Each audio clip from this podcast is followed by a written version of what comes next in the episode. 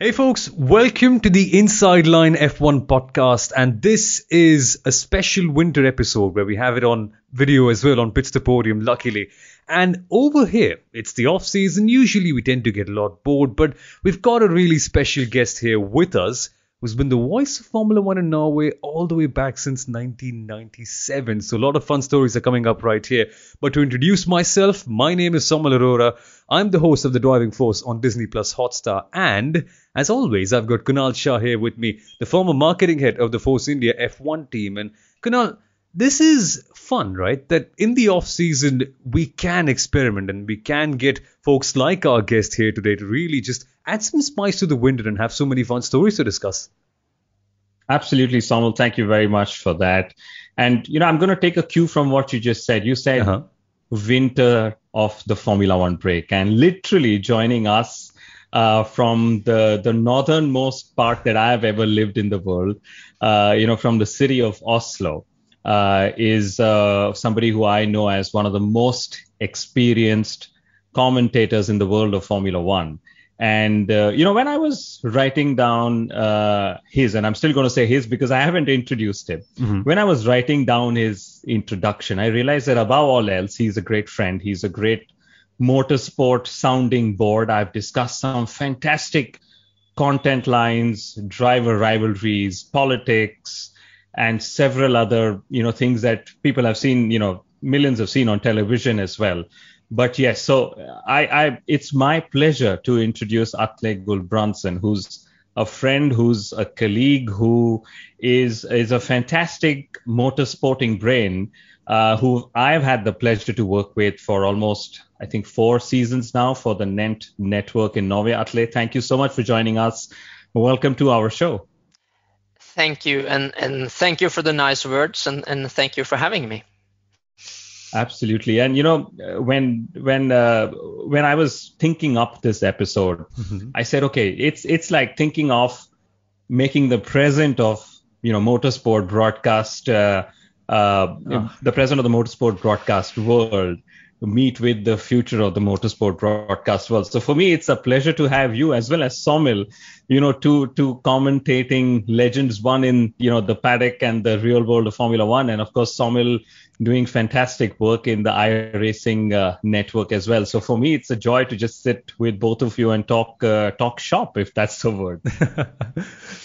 no, exactly. Should be a lot of fun. But Atle, first things first, we have to tell our listeners and our viewers that you've been commentating on Formula One all the way back since even this before the start of the millennium essentially i mean i'm making it sound like you're very old but it just comes across as very fresh especially folks if you've checked out that audio clip of the abu dhabi gp and uh, it's interesting Atle. i was just searching along on youtube uh, last week and i was thinking yeah it'll be fun to scroll through some formula one videos and there's an amazing clip of you commentating on that final lap of the Abu Dhabi Grand Prix. And I was like, wow, this is just some superb stuff. Although I can't understand exactly everything that's being said, just the excitement comes across. And you've been doing this for so many years now. So how did it actually even begin? Because you used to be a racing driver previously.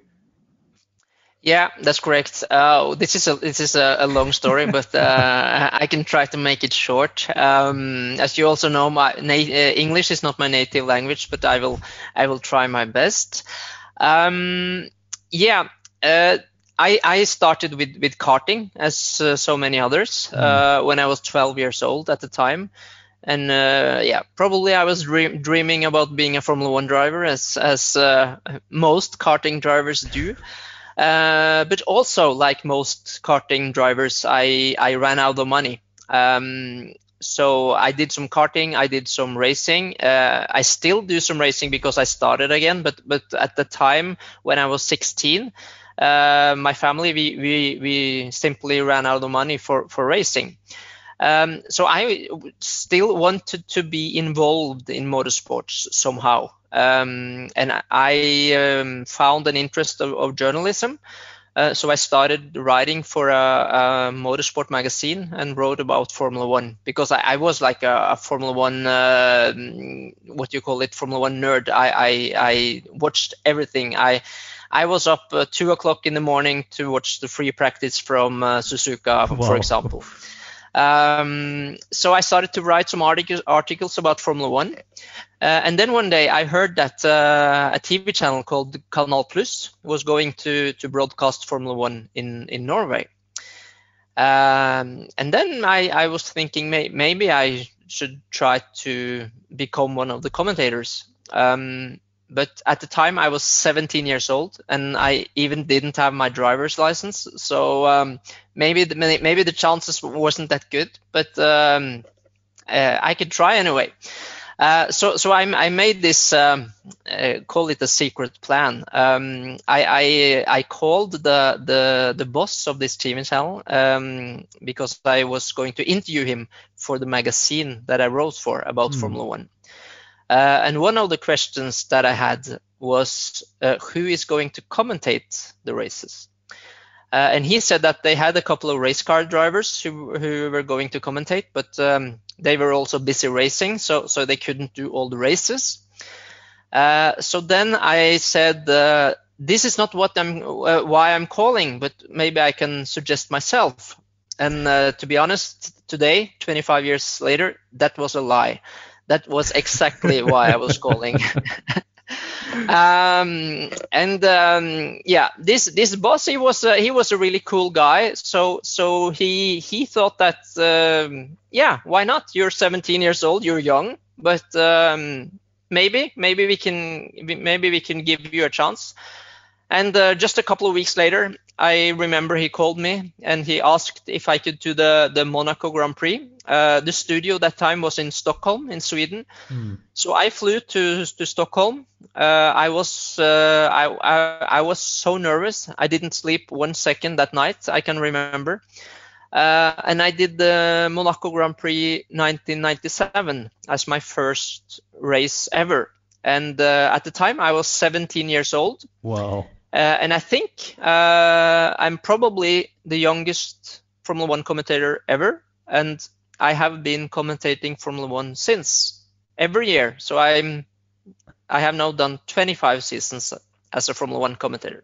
25. Uh, uh, that's that's absolutely crazy, and th- there's so many more memories that have come that way. But the funny part is, we always just tend to quite ignore the whole thing about how the broadcast comes about. But this is one thing I actually want to bring out because the two of you actually who come together and put forward the broadcast here in Norway, we, have luckily got both of you here together. So Atle, I'll start with you on this one. Just what exactly goes in to preparing for this, and what exactly is the process of bringing it on the NENT network in Norway that happens every single year now?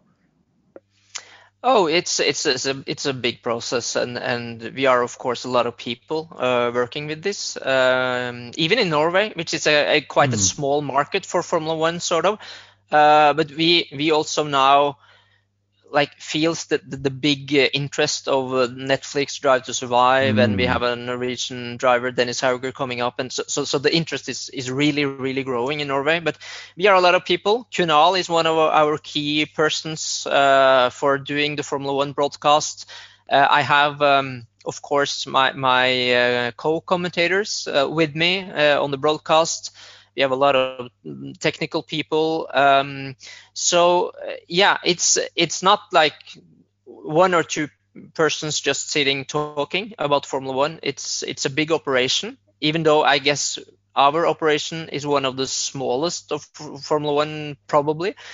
Um, normally uh, we also go to a few races each year mm. um, we don't have the budget to travel to all races but but we we go to selected races but now because of the pandemic we haven't been on site on a race since 2000, 2019 but let's hope it will be a, a change of that this year yeah, and, and how did you guys come to work together, Kunal? Because I, I suppose there's an interesting story that you had about this as well. Oh yes, I, I did, and I I'll be happy to sort of narrate the story. So uh, when uh, I was deciding to take a study break after working for 12 years, I of course made a list of things that you know few few things that I'm good at, and one of them was you know motorsport related journalism and and anything to do with motorsport. I thought you know, and uh, when I was researching um, I said, okay, there is uh, this gentleman who's you know commentating, uh, you know, on uh, Viasat, as the channel was called back then. And uh, I saw the first race broadcast. Of course, I did not understand anything that was being spoken. So I was seeing the broadcast, but I had the, the F1 commentary in, in my ears. And I said, gave me the opportunity to collaborate with Atle. And now we we've actually seen some of the shortest, uh, most cramped, and the longest of seasons together. So it's been a while now. Oh, crazy stuff! But now, Atle, I, I have to talk to you about your racing career as well because you very briefly mentioned that you used to go karting, and this was, of course, uh, in the whole Scandinavian karting network, right? You've got Norway, Sweden, Finland, and the likes. And it's also the same sort of karting base where we had the likes of Kimi and Mika compete, and it's known to be one of the most competitive in the world. And I just want to know your take on how it actually was at that junior level back in the day. Just how competitive was it? Because it's it's clearly working. You actually won a Norwegian national championship only a few years ago, so the base is incredibly strong over there. Uh, yeah, uh, the, the, the level is, is quite high. Um, I I was not at a very high level in karting, uh, I have to admit, but uh, of course uh, the level of the the best guys in karting in Scandinavia is very very high. Um, it's we, we, we haven't been as good in Norway. Um, that's not because of talent. Uh, the, the, talent is is as good in Norway as in Finland or Sweden or Denmark, but but hmm. the other countries have been a bit better to like promote drivers onwards up to the up to for example Formula One. Um, I started with cars quite early hmm. uh, when I was 15 and it was also a very high level there. I, I raced with Mattias Ekström, for example, which you probably know, like a multiple DTM champion and yeah. everything else he has uh, achieved. Um, so yeah, um, the, the level is uh, is really high in the in the Scandinavian in countries. Um, but for me, I, I I, I chose to like prioritize the broadcasting and the, the journalism career. Hmm. Uh, but I also had some ambitions as a race car driver because it's not easy when you're like 16 years old and have to to quit because of money. Hmm. Um, I guess many people, maybe Kunal also uh, can can can relate to that. Um, so I set myself some goals as a race car driver also, mm-hmm. um, and I of course knew that to become a Formula One driver is is uh, is uh, not possible. Uh, I was not good enough either, but it was uh, anyway not possible. Um, but I, I, set my two my I set myself two goals uh, as a race car, car driver. Uh, one was that I wanted to win a title um, uh-huh. because, as you know, motorsports it, it, it's so expensive. So if you win like um, European championship title or a Norwegian championship title, it could be maybe as good to win the Norwegian title. But hmm. the pro, uh, the, the only difference is the budget, but the the level can be quite as good uh, or as good. Uh, and I also set myself another goal, uh, and that was to to be able to drive on a certain level without having to pay for it, because. Hmm the, the, the big big problem for most race car drivers is to to finance this and to to to find the budget uh, and that was as difficult for me as everyone else uh, so i had this aim to drive without have to think about money Hmm. Uh, so to make it short, I, I, I did one season in in US uh, in the Skip Barber Championship. That's just a junior championship. Um, I raced with Marco Andretti. He he later became an IndyCar driver, and some other good drivers who who became pro- professionals, uh, and that went quite well. Uh, and then I got an offer to drive for a, a Norwegian team who is driving the German um, uh, NLS Championship. It's a mm-hmm. championship based at the Nürburgring Nordschleife. Yeah. Uh, it's an Audi dealer team. Um, so there I, I basically reached my first goal to, to drive for free. Uh, this was supposed to be a three three year project, but uh, now we have been driven there for 15 years. So wow. I was very very lucky. That was a, a lucky break. Uh, so I have now been driving uh, the race series at the Nürburgring for yeah more than 15 years and won a lot of races. And the last years we have driven in the TCR class. Um, and also I did uh, one year in a Norwegian championship with the with the seven, you know, the the Lotus seven lookalikes, mm. uh, which I won. Um, so then I reached my second goal. Um, so yeah, I I I still have a sort of racing career, and I am so proud of my racing career because I have been able to be be doing this for yeah since 92 basically. Uh, but my main focus all these years has been the broadcasting. So so that's like what I, that's where I make my living. That that's my job, and the racing is is sort of a hobby.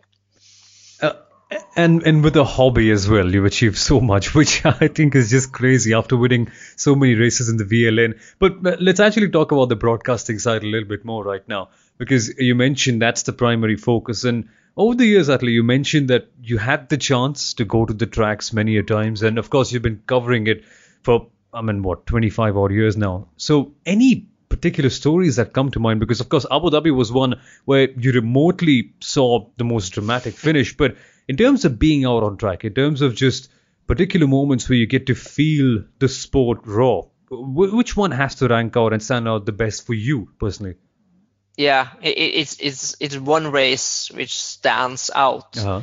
uh, but but before I will will um, tell you what race that was, uh-huh. I have uh-huh. to tell you one more thing. That that's correct. That we, we did the Abu Dhabi race uh, from from Oslo, like most other broadcasters do these days because mm. of the hmm. pandemic. But the the day after, the Monday after the Formula One final, I was at the Yas Marina circuit. Oh. so that was quite quite strange because I, I, went down there to, to, to see the Formula One test and, and um, the Formula Two test with Dennis Hauger. Um, but yeah, uh, I have I have been to around 60 races um, on site as a Formula One commentator on site, uh, and it has been many many great experiences but it's one race that really really stands out as the one of the that's one of the best formula 1 races ever i have to say. And it was one of the most fun experiences as a formula 1 commentator. But i was lucky enough to be in montreal uh, for the Canadian Grand Prix in 2011. Oh my! Uh, which was a classic, classic Formula One race, uh, which was red flag. Then it was rain. It, it, it lasted for hours after hours. It was like the Spa this year, sort of. Uh, but but the races compared to Spa, which didn't start, these races started again, and um, Jenson Button he was uh, it, it, was this fight with Jenson Button and Sebastian Vettel, and Jenson Button mm. he was at one point uh, at the rear, and he, he won the race, and it was a great experience to be in Montreal that weekend and to to really really experience this race. And it's tremendous that that year in general turned out to be the most boring one, but this particular race stood out so much. Uh, and in terms of other things as well, does it just get a bit too detached doing it virtually via the studio? I mean, we, we certainly saw that the excitement just tends to be there, but what what element do you feel that is just a little bit extra when you go to the circuit? Do you think it just adds more value to the broadcast as such? Yeah, yeah, uh, of course. It's it's adds a lot of value um, because we have uh, much more information. Uh, we can talk to people. Um, we, we, we will know things that you can't read on the internet. Mm. Uh, and you also, it's, it gives you a bit more excitement to be there. And that is something that we also can like relate to when we are commentating and, mm. and that the, the viewers also will sort of feel. Uh, so yeah, it's it's important to be at some races every year. And of course, being a small country with a small Formula One market, we, we don't have the budget to go to all races. Mm. Um, but as soon as the pandemic is over, we will start to go to some races again. And if we are lucky, and if Dennis Hauger, the Formula 3 champion, will become Norway's first Formula, One driver, then we will start to travel to most races. Actually, you you pointed out something so interesting. I was just going to ask you about the Formula One appetite in Norway. About, of course, you mentioned that the talent is certainly quite there, but there's no one been pushing the ceiling until now. That is, uh, how are things changing with Dennis doing so well in Formula Three? Recently, by the way, folks, he just won the Formula Three championship. He's graduating up into F2 then the hunger is certainly getting in there, right? And you see it reflecting in the country's sporting fan base, which is a bit interesting because Norway has so many other sports. F1 is not like number three or even number two for that matter. There's just so many others to choose from. Yeah, that's correct. Uh, no- Norway is a really is, is a great sporting nation. Uh, we mm. are uh, to, to, brag a bit. We, we, we, are very good compared to the uh, that we are so few people. Um, but traditionally, uh, we are of course best at winter sports, hmm. uh, and it has been a few uh, race car drivers trying to get to Formula One. Uh, we have we had one driver in Formula 3000, we had one driver in GP2, uh, but none who was really really up there to to have this chance to drive Formula One. Uh, but then Dennis Hauger comes and and he he is I, in my opinion, he is the, the best driver of his generation. Uh, he is so incredibly wow. good. And you could see that this year, uh, where he won the Formula 3 championship, uh, and he he basically controlled the championship from from day one. Uh, and now it's it's not official, but uh, everything points to him doing Formula 2 uh, this year. Uh, and if he could do as well in Formula 2 as he did in Formula 3, I think he will be Norway's first Formula 1 driver. And of course, he's a Red Bull junior, uh, and that's a good place to be because Red Bull has two teams in Formula 1. So, so I think the chances for him are good if he succeeds in Formula 2.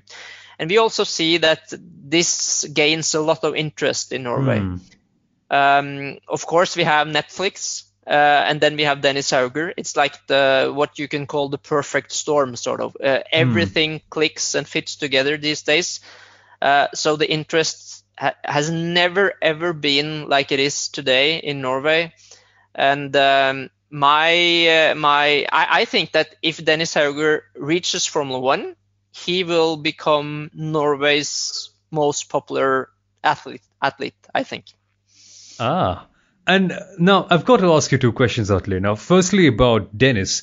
What is it? I mean, you've seen so many Formula One drivers, you've seen so many really great racing drivers across the championships that you've competed in. What is something about Dennis that just makes him ready for the top level, according to you? And, and the second uh, one, of course, would be more on the Norwegian Formula One side of things, but I'll get back to that once we're done with this one uh, Dennis is, is mentally very very strong. Hmm. Um, he he he very very seldom does mistakes, almost never. Hmm. Um, and he has this racecraft which is amazing.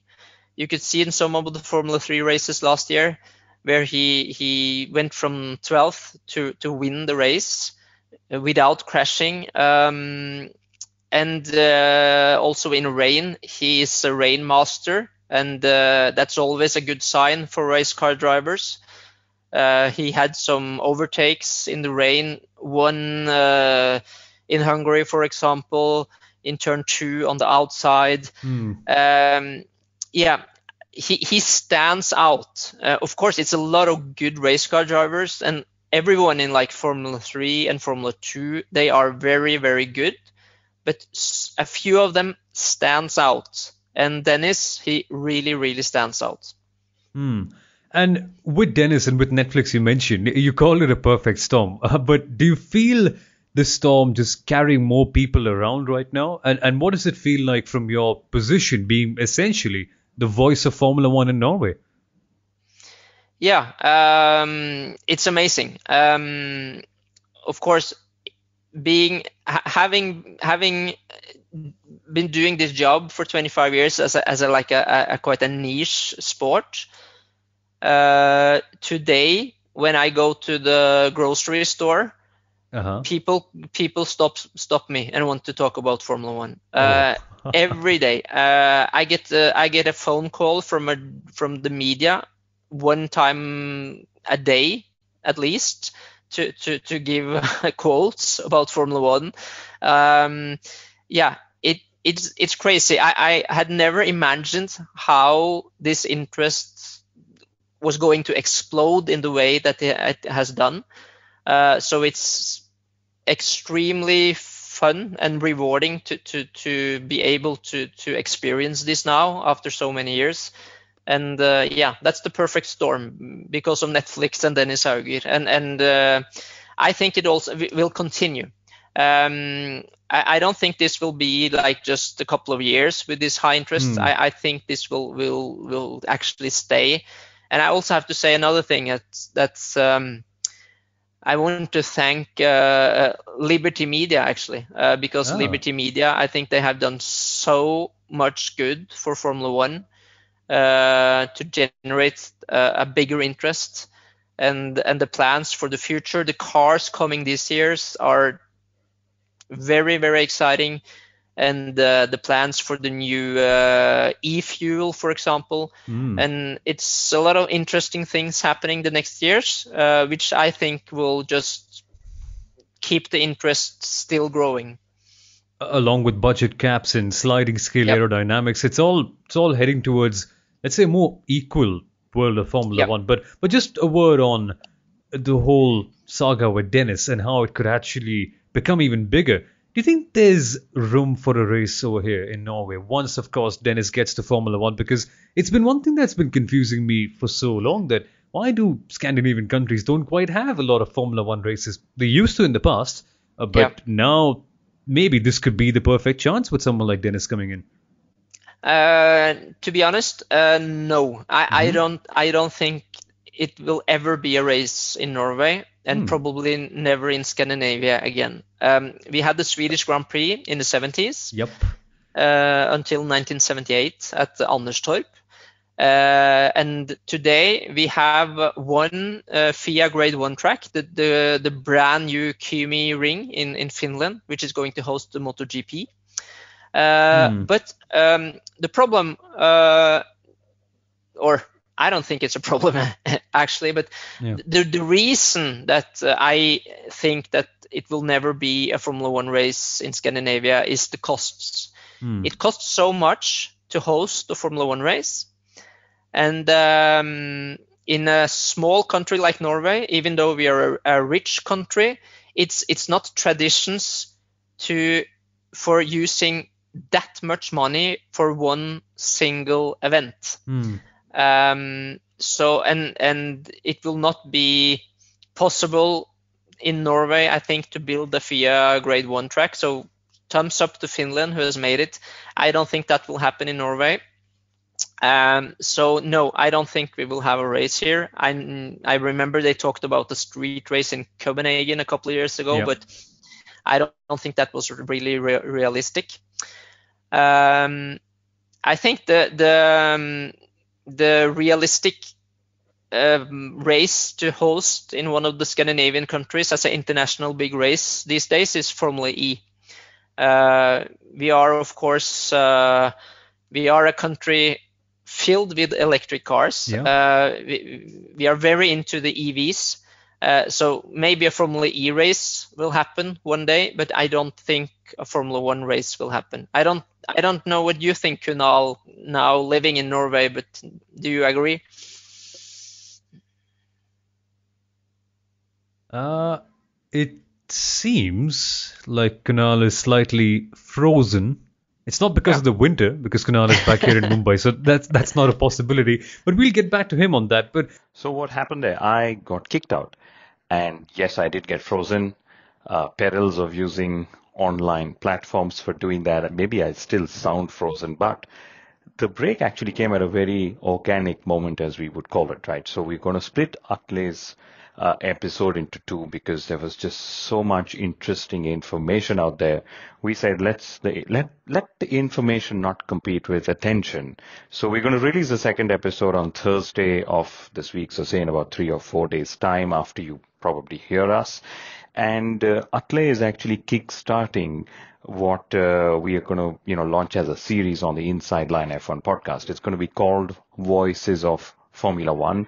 We're going to be speaking to media people. We're going to primarily speak to commentators and broadcasters who over the years have become the voice of Formula One in their markets.